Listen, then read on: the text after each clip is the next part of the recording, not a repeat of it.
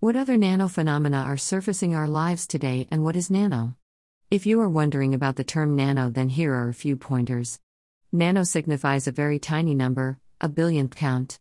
And when put in reference to everyday items, we will be looking at a printout that looks large, which is a very small unit, reaching into the negative figures.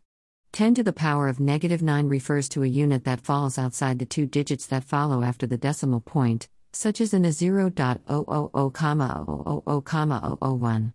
This one is where the number begins to slide into small and asks to be addressed as a nano measurement. The positive comparative unit to this lands on the giga scale. Equating this to storage within electronic devices such as computers, tablets, and SD cards. Nano properties are just as interesting in form as they are in size with a common carbon backbone.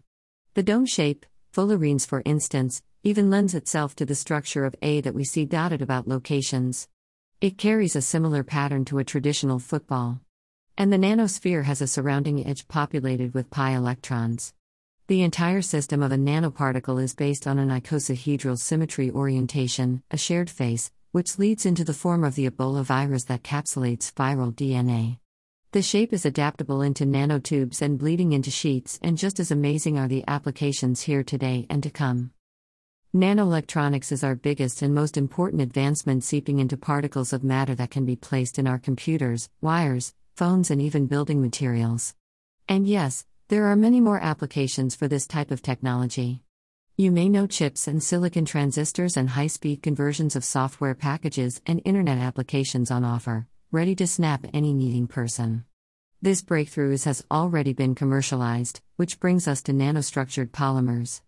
These are basically small particles, in other words, the small entities exist at low concentrations in solvents and organic matter. Helping to form materials of nanocomposite and end up in countless number of items in a range of forms, such as on eyeglasses, solar cells to sunscreen and metals. And moving on to uses in humans and other species, have you heard of nanovaccines? Nanocarriers to deliver drug antigens in our bodies. One reason behind the use of this technology is to improve the entry of a substance into a cell. To expand our knowledge relation to nanocarriers such as their behavior and how stable they are within our systems. Other words making it a bit more simpler for cells to take the delivered vaccine.